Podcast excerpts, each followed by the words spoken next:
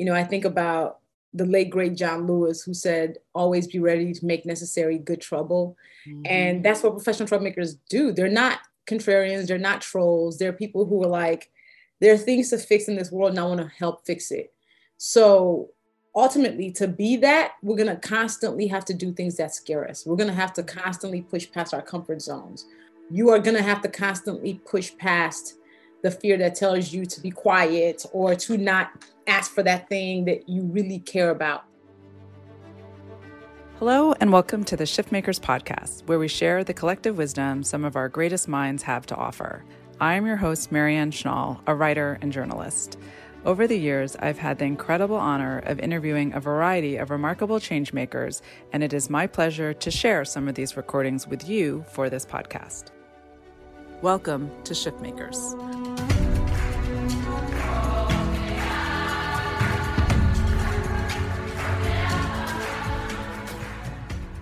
My guest today, Luvvie Ajayi Jones, is an internationally recognized author and speaker who has appeared on stages at Cannes Lions, TED Women, South by Southwest, LeaderCast, the Makers Conference, as well as countless others around the globe. Her first book, I'm Judging You, was a New York Times bestseller, and her newest work, Professional Troublemaker, The Fear Fighter Manual, which upon its initial release made every bestseller list, was just released in paperback by Penguin Random House. This honest, inspiring, and humorous book delves into tackling fear, which she calls, quote, that everlasting hater, and she encourages readers to audaciously step into lives, careers, and legacies that go beyond even their wildest dreams. An 18 year blogging veteran known for her wit, Luvvie has recently launched a podcast, also called Professional Troublemaker, where she is in conversation with changemakers and trailblazers who have committed to, quote, disrupting for the greater good. In our upbeat, candid, and lively conversation, Luvvie discusses the themes in her book and its newly added truth telling guide, her life habit of courage, how it's okay to, quote, be too much, the value she sees in sharing one's failures, how she has adapted to being a public figure, and the self care she values most. How are you? Good, good. How are you? I just want to say that I believe this is like our third conversation, and I always come away feeling like energized and motivated and like thoughtful and and I'm just so thankful for your voice right now. It just, you know, it just hits the spot. Just with, with no matter what's happening, it doesn't matter. It could be, you know, some like serious event or it could be the Sex and the City reboot. It doesn't matter.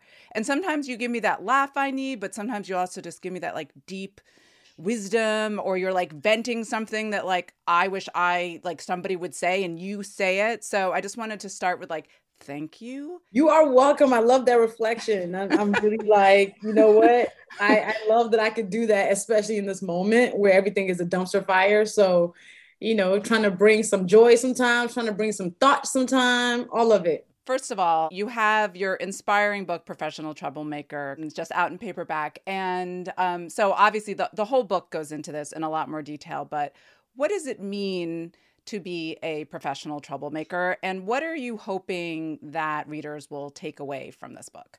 Yes, to be a professional troublemaker is to be a disruptor, is to be somebody who is committed to doing or saying what's hard, especially during those moments.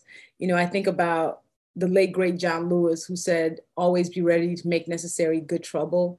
Mm-hmm. And that's what professional troublemakers do. They're not contrarians, they're not trolls. They're people who are like, there are things to fix in this world and I want to help fix it. Ultimately, to be that, we're going to constantly have to do things that scare us. We're going to have to constantly push past our comfort zones, whether it's in a room where we know we're the only, the lone dissenting voice Mm-hmm. You know, the meeting where you have to say, I don't really love that idea, whether it's at the dinner table with your family and somebody makes a joke that's not appropriate, you are going to have to constantly push past the fear that tells you to be quiet or to not ask for that thing that you really care about. So mm-hmm.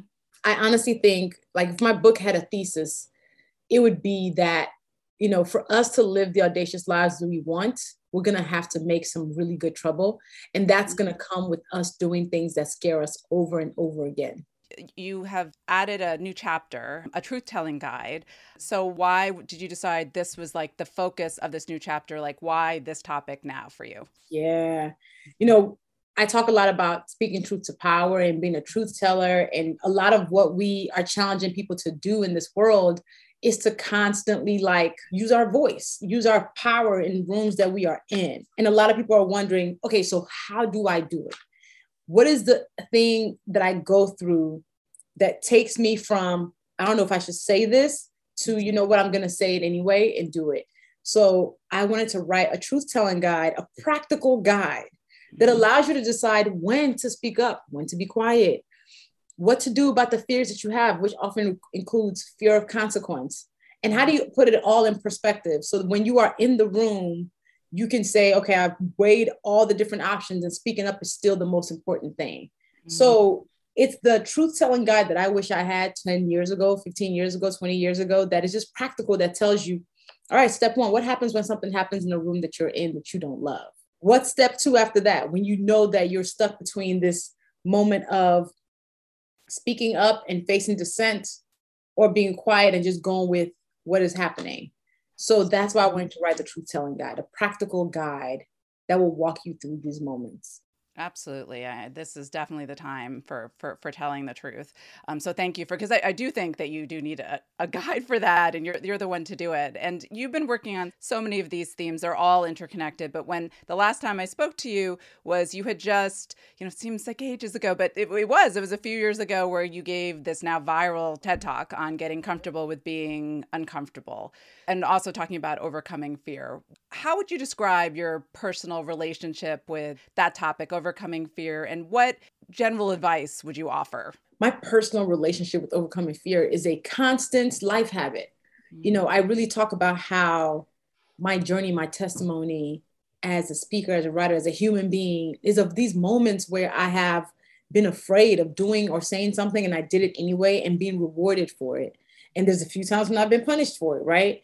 And I think courage is a life habit that you choose. You know what I mean? Like and you cannot have courage in the absence of fear. My relationship with it is every single day when I show up to say something that feels hard. On in that day, I'm choosing to be courageous, right? I didn't just wake up and say, my personality is courage. No, nobody's born with the courage gene. It is something that you make a choice for every day. I mean, hopefully every day. Um, and I always use myself. I'm not an expert. I call myself a guide as, as much as anything because I'm like, I'm speaking from my experience about how my life has been transformed because of my insistence of constantly doing scary things. And I'm mm-hmm. hoping that it shows people what's actually possible for them, especially for me as a Black woman. I'm on two margins, you know, so I do know that the stakes are often higher for me. But I mm-hmm. say, if I can do it, even with the stakes that are high, then I'm hoping other people will say, yes, I can also do it. Well, you know, it was funny because when I had the good fortune to interview Maya Angelou twice, and the one thing that she said in both interviews was that courage was the most important of all the virtues, that without courage, you can't do anything else consistently. Courage.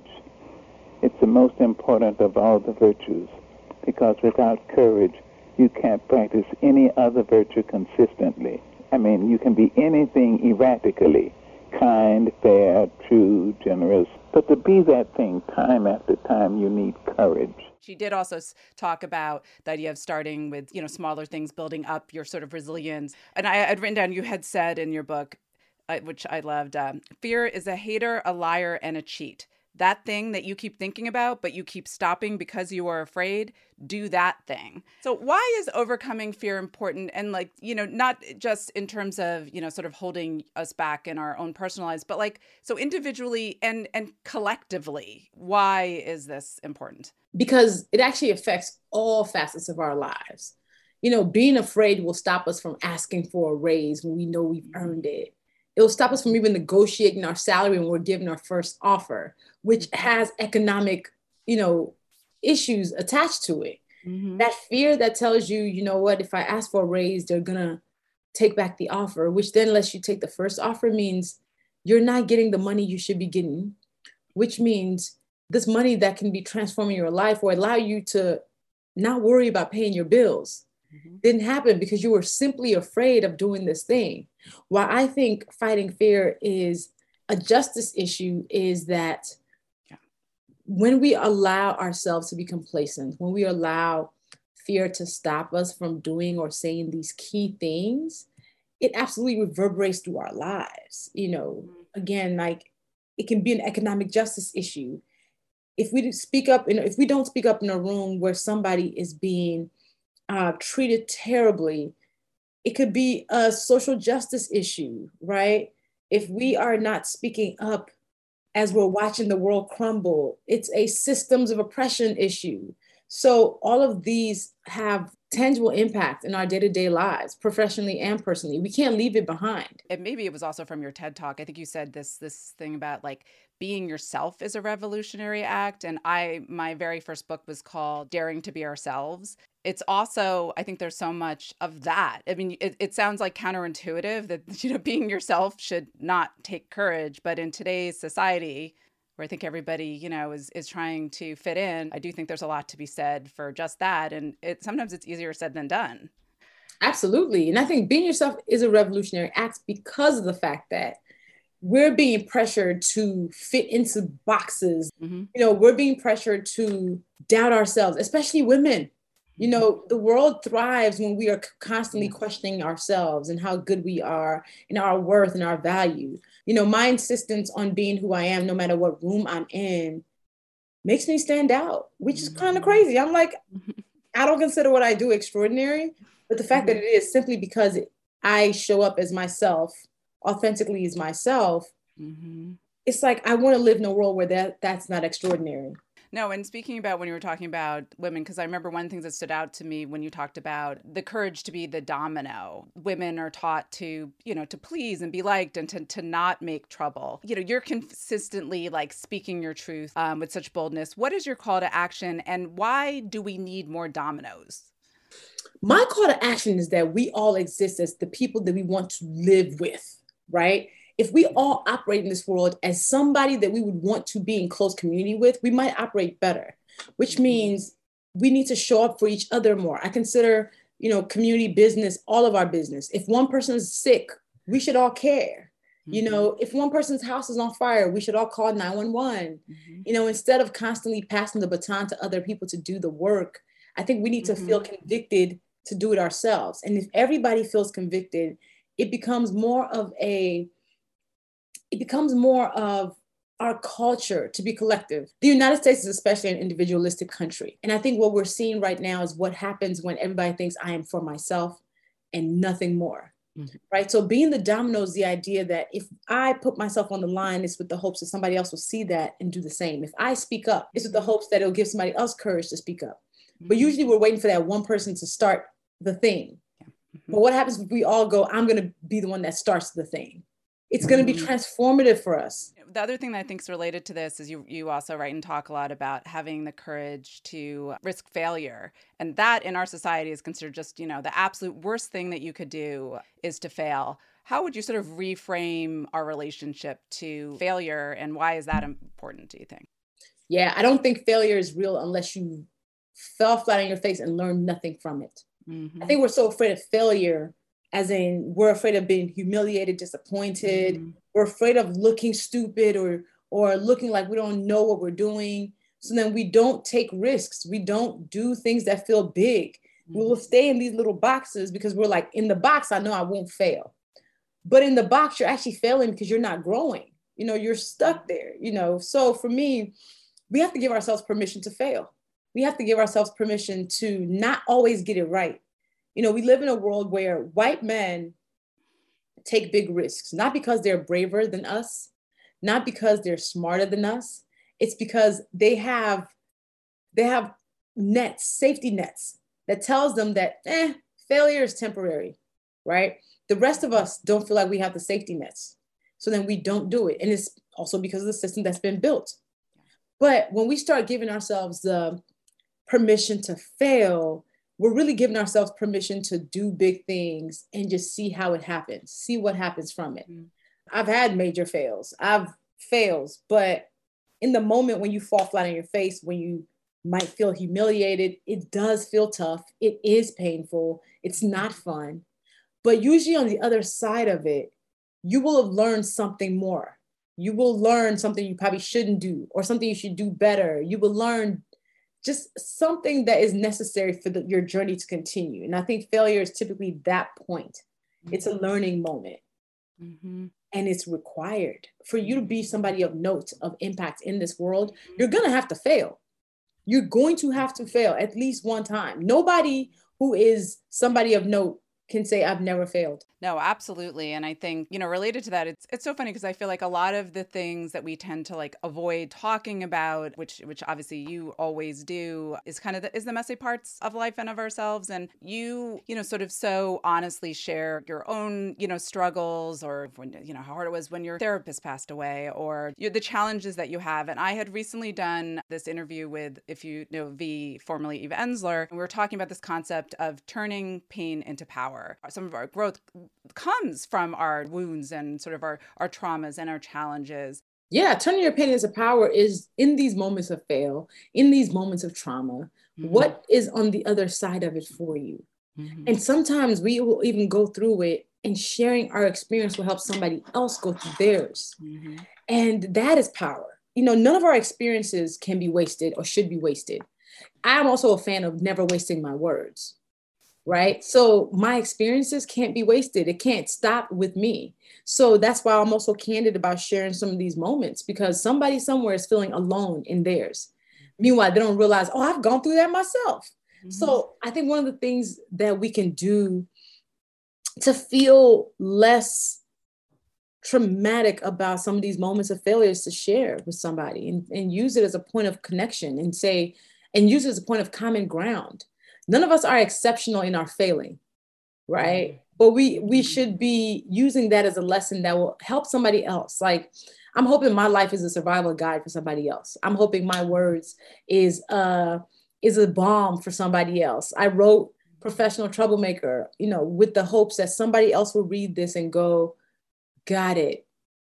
I'm going to do something different or got it. I'm not too much or I'm not, you know, I'm not a failure got it. I can actually still fall flat on my face and still be somebody of value.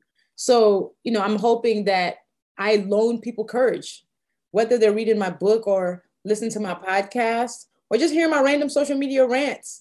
My goal is to like have somebody else feel less alone, have somebody else feel more seen and affirmed.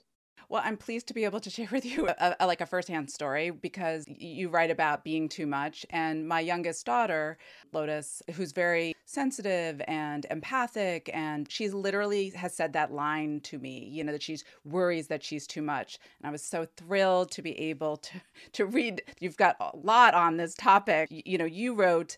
Your too muchness is a superpower, and haters don't want to see you don your cape. So, what do you do? Be so much, be the full totality of you. Can you speak about this concept of too muchness? Well, let Lotus know there's a version of the book coming out for her in six months because Rising Troublemaker is coming out. So she's going to be great candidate for that. To be too much, like so many of us have heard it about different things about ourselves. Mm. Too loud, you're too mouthy. You know, some people have been told they're too tall. Like, can you imagine? These are things about us that are core to who we are. Mm-hmm. So when the world weaponizes it against us, we think our job is to find a way to diminish that thing mm-hmm. or fix it, even though it's not to be fixed. It is your superpower, that thing. You know, many of us who were told you talk too much when you were little. Well, now I'm a speaker, I'm a prof- professional speaker. That too muchness, had I let it make me quiet, imagine what the world would be missing out on imagine the impact. Imagine how i wouldn't be working like walking in my purpose. So many times we hear that we are to something and we go thinking we have to fix it. And it's not for us to fix it's for us to double down on. You know as long as it's not harming somebody personally or professionally that thing that somebody's criticizing you for is probably the thing that holds the key to what you're supposed to be doing. Mm-hmm. so lotus is probably going to grow up. She might be a therapist. She might be an intuitive reader. She might, but whatever that thing is, no one, no one should stamp it out of her. Mm-hmm. Nobody should stamp it out of her. Nobody should convince her that that thing is defective. You know, nobody should act as if it is not her in her full glory and that it's not to be celebrated. It is to be celebrated, not just tolerated, definitely not insulted. Mm-hmm. And I mm-hmm. just want to give us full permission to be too much. Thank you. Yeah, absolutely. And you should know that already because she's surrounded by all these messages. She's writing children's books to help the planet. She's doing music, empowering music. And it's like what you're saying, just people, you know, can then step into their calling because they're too much is exactly that. So I'm grateful to have messages that, you know, help her to to know these things early on. Um, yes. So I'm so excited that you have a book that's coming out for teens, a rising troublemaker. You know, what are you most hoping to instill in younger generations today? Yeah, what really made me decide to do the book is having parents tell me that the message in the book they wish they had when they were 12, 13, 14. I even had one parent tell me that one of her daughters started at a new school and came home and was like, uh, the kids don't want to play with me. Mm-hmm. I think I'm just like too much for them. Funny enough, I actually mm-hmm. screenshotted it. And she said she read her the Be Too Much chapter. And daughter goes to school, and like three days later, she comes back and was like, Mom, I found my people. Like I wasn't too much. And like now she's joined a club. And it was just from her switching and understanding that if mm-hmm. somebody did not really love that piece of her, somebody else would. Mm-hmm. And I was like, imagine how transformative it would have been for us to get this message when we were young, when we were teenagers. So mm-hmm. moms, dads, teachers, they were like, I'm reading this to my kids. And I was like, you mm-hmm. know what? Let me write one just for them. Mm-hmm. That of course includes that be too much chapter, but I wanted to speak directly to them, to the different pain points, the things that they didn't tell us when we were little that I wish we had known. You know, things like even like save your money, I didn't know about negotiating mm-hmm. salaries until I was 30 something. Mm-hmm. I should have known this when I was 14. Yeah. So Rising Troublemaker is an affirmation for them. It's a permission slip for them.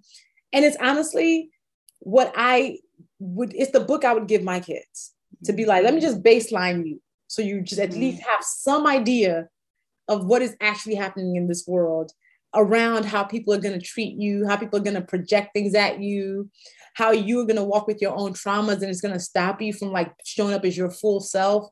Yeah, mm-hmm. that's why I wrote Rising Troublemaker. And I'm really excited for, for, for teenagers to get it.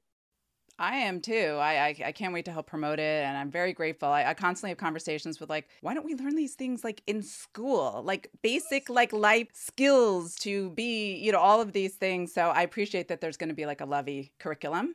Yes. Um, and I'm hoping for, teachers get it for their classes. They get to mm-hmm. like talk about it. They get to do their wikis, all of that. I'm I'm excited for it. I am really excited too.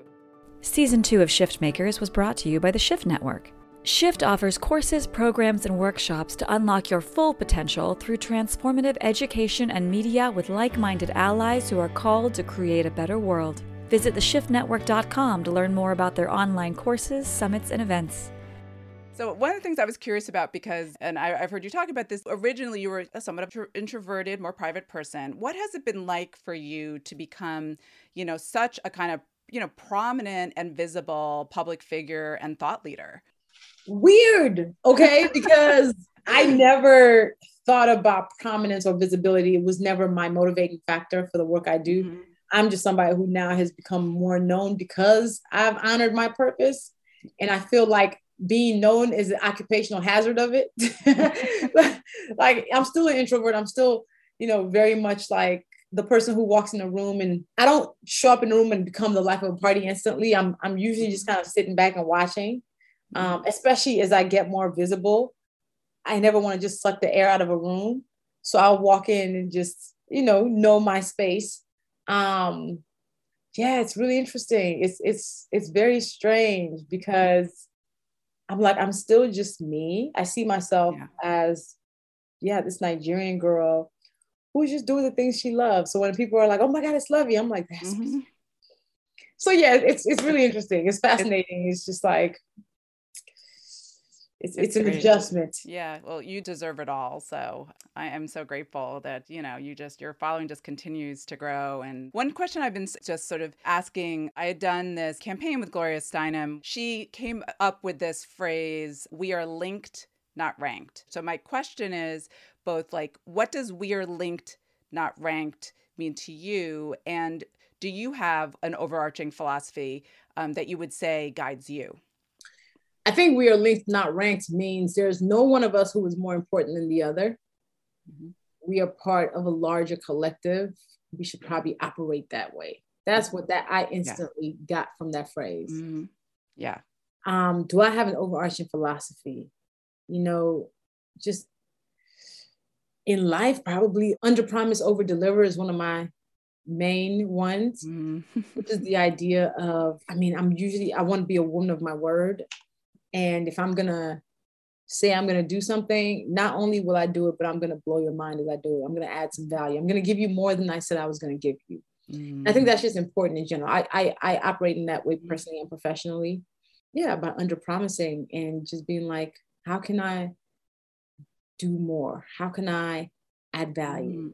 Mm. That's great. Thinking what we're, we're capable of and just go going for our full potential. I had interviewed you last year for a roundup piece when Black Women Lead, We All Win with uh, my colleague Tolu Lawrence. And in one of your responses, you had powerfully reflected that, quote, a lot of Black womanhood is based on multiple forms of oppression, which is part of what makes them good leaders. And then you said, because those who have been trampled upon are the ones who know how to lead best without having somebody else's head stepped on.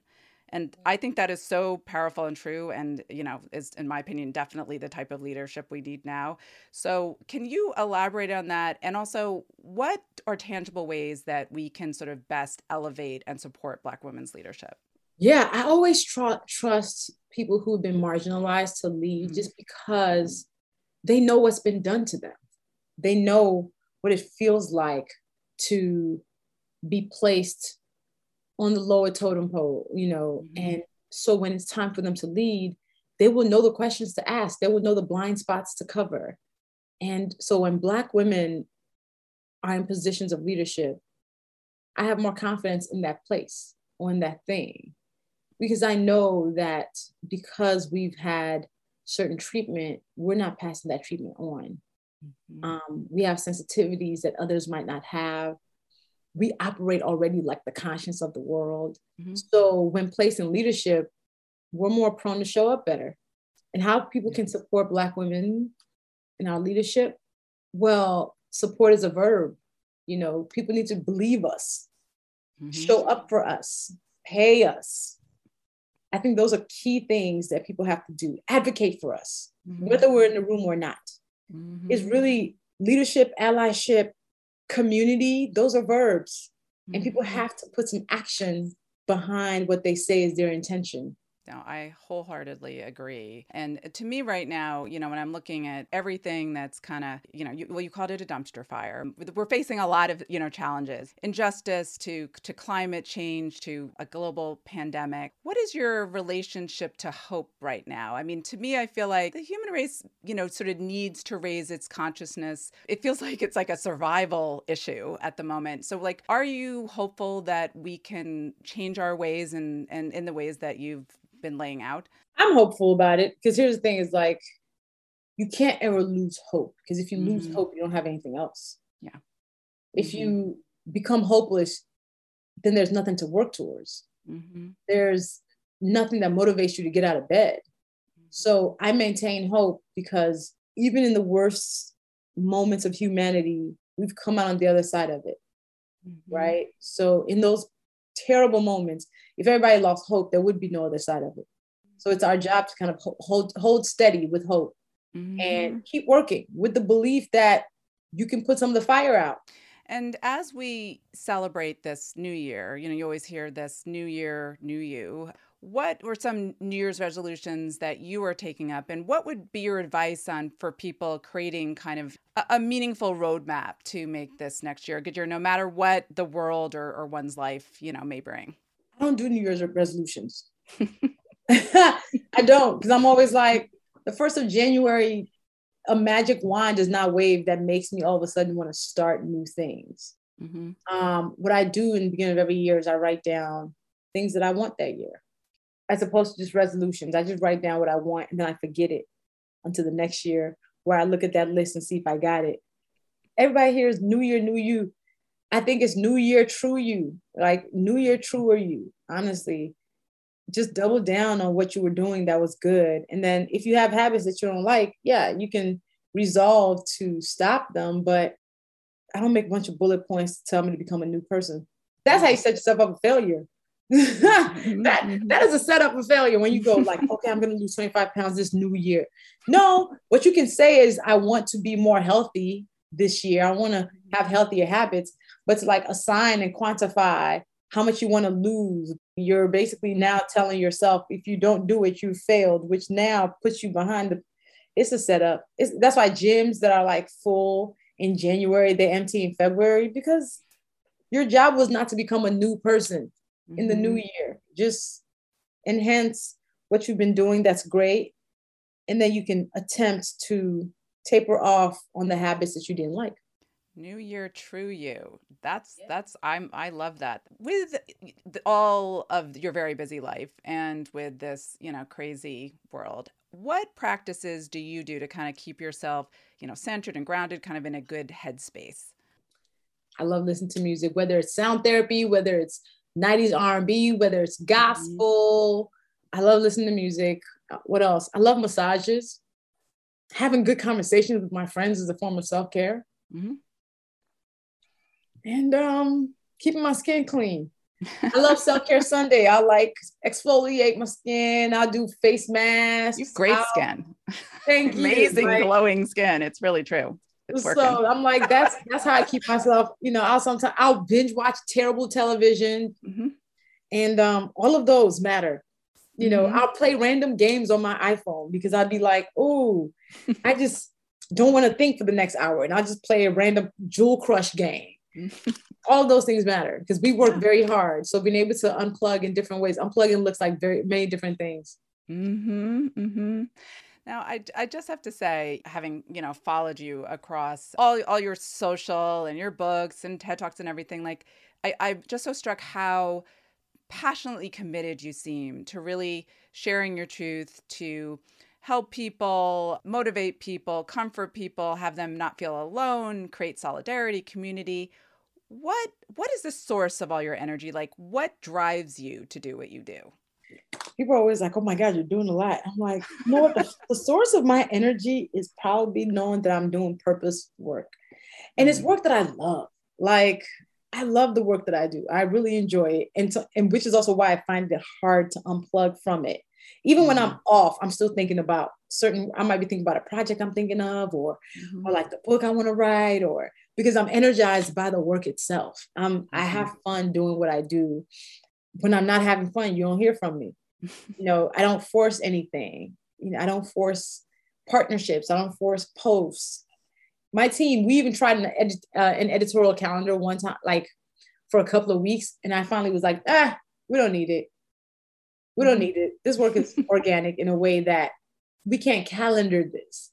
So, and, and I always tell them like, listen, we can go days without posting if we don't need, like if we need to, Mm-hmm. It's not really about the quantity of my posts. It's like I don't say anything unless I feel like saying something.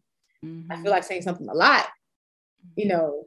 So it's all because I enjoy the work. Well, and, and you can you can feel that, and and we also enjoy it. So um, so I appreciate that. I'm always like, what is Luvvie going to say something about this? And and usually whatever it is, it's you you tend to have something to say and put us in the right perspective. So last question. This podcast is called Shiftmakers.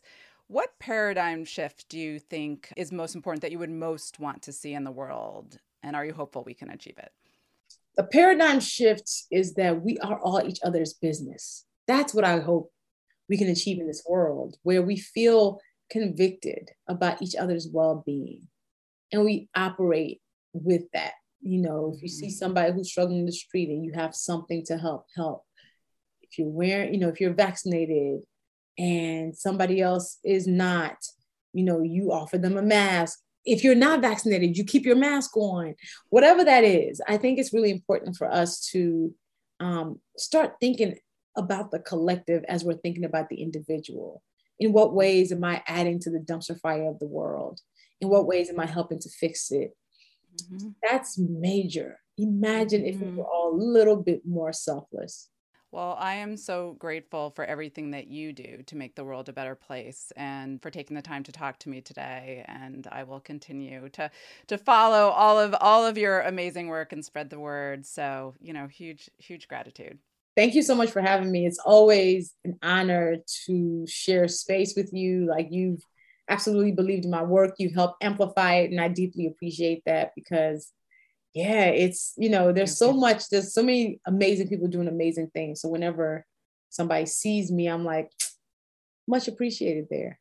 To learn more about Luvvie's books, podcasts, and public appearances, please visit luvvie.org. Thank you for listening, and I hope you will join us again. Shiftmakers was created by Marianne Schnall and season two was developed by Joy Donnell. Story producer and editor A. Kirsten, research assistant Angela Joshi. Some audio mixing by Timothy Dixon. Special thanks to Emiliano Limon. For more information about this podcast or our host Marianne Schnall, please visit marianneschnall.com.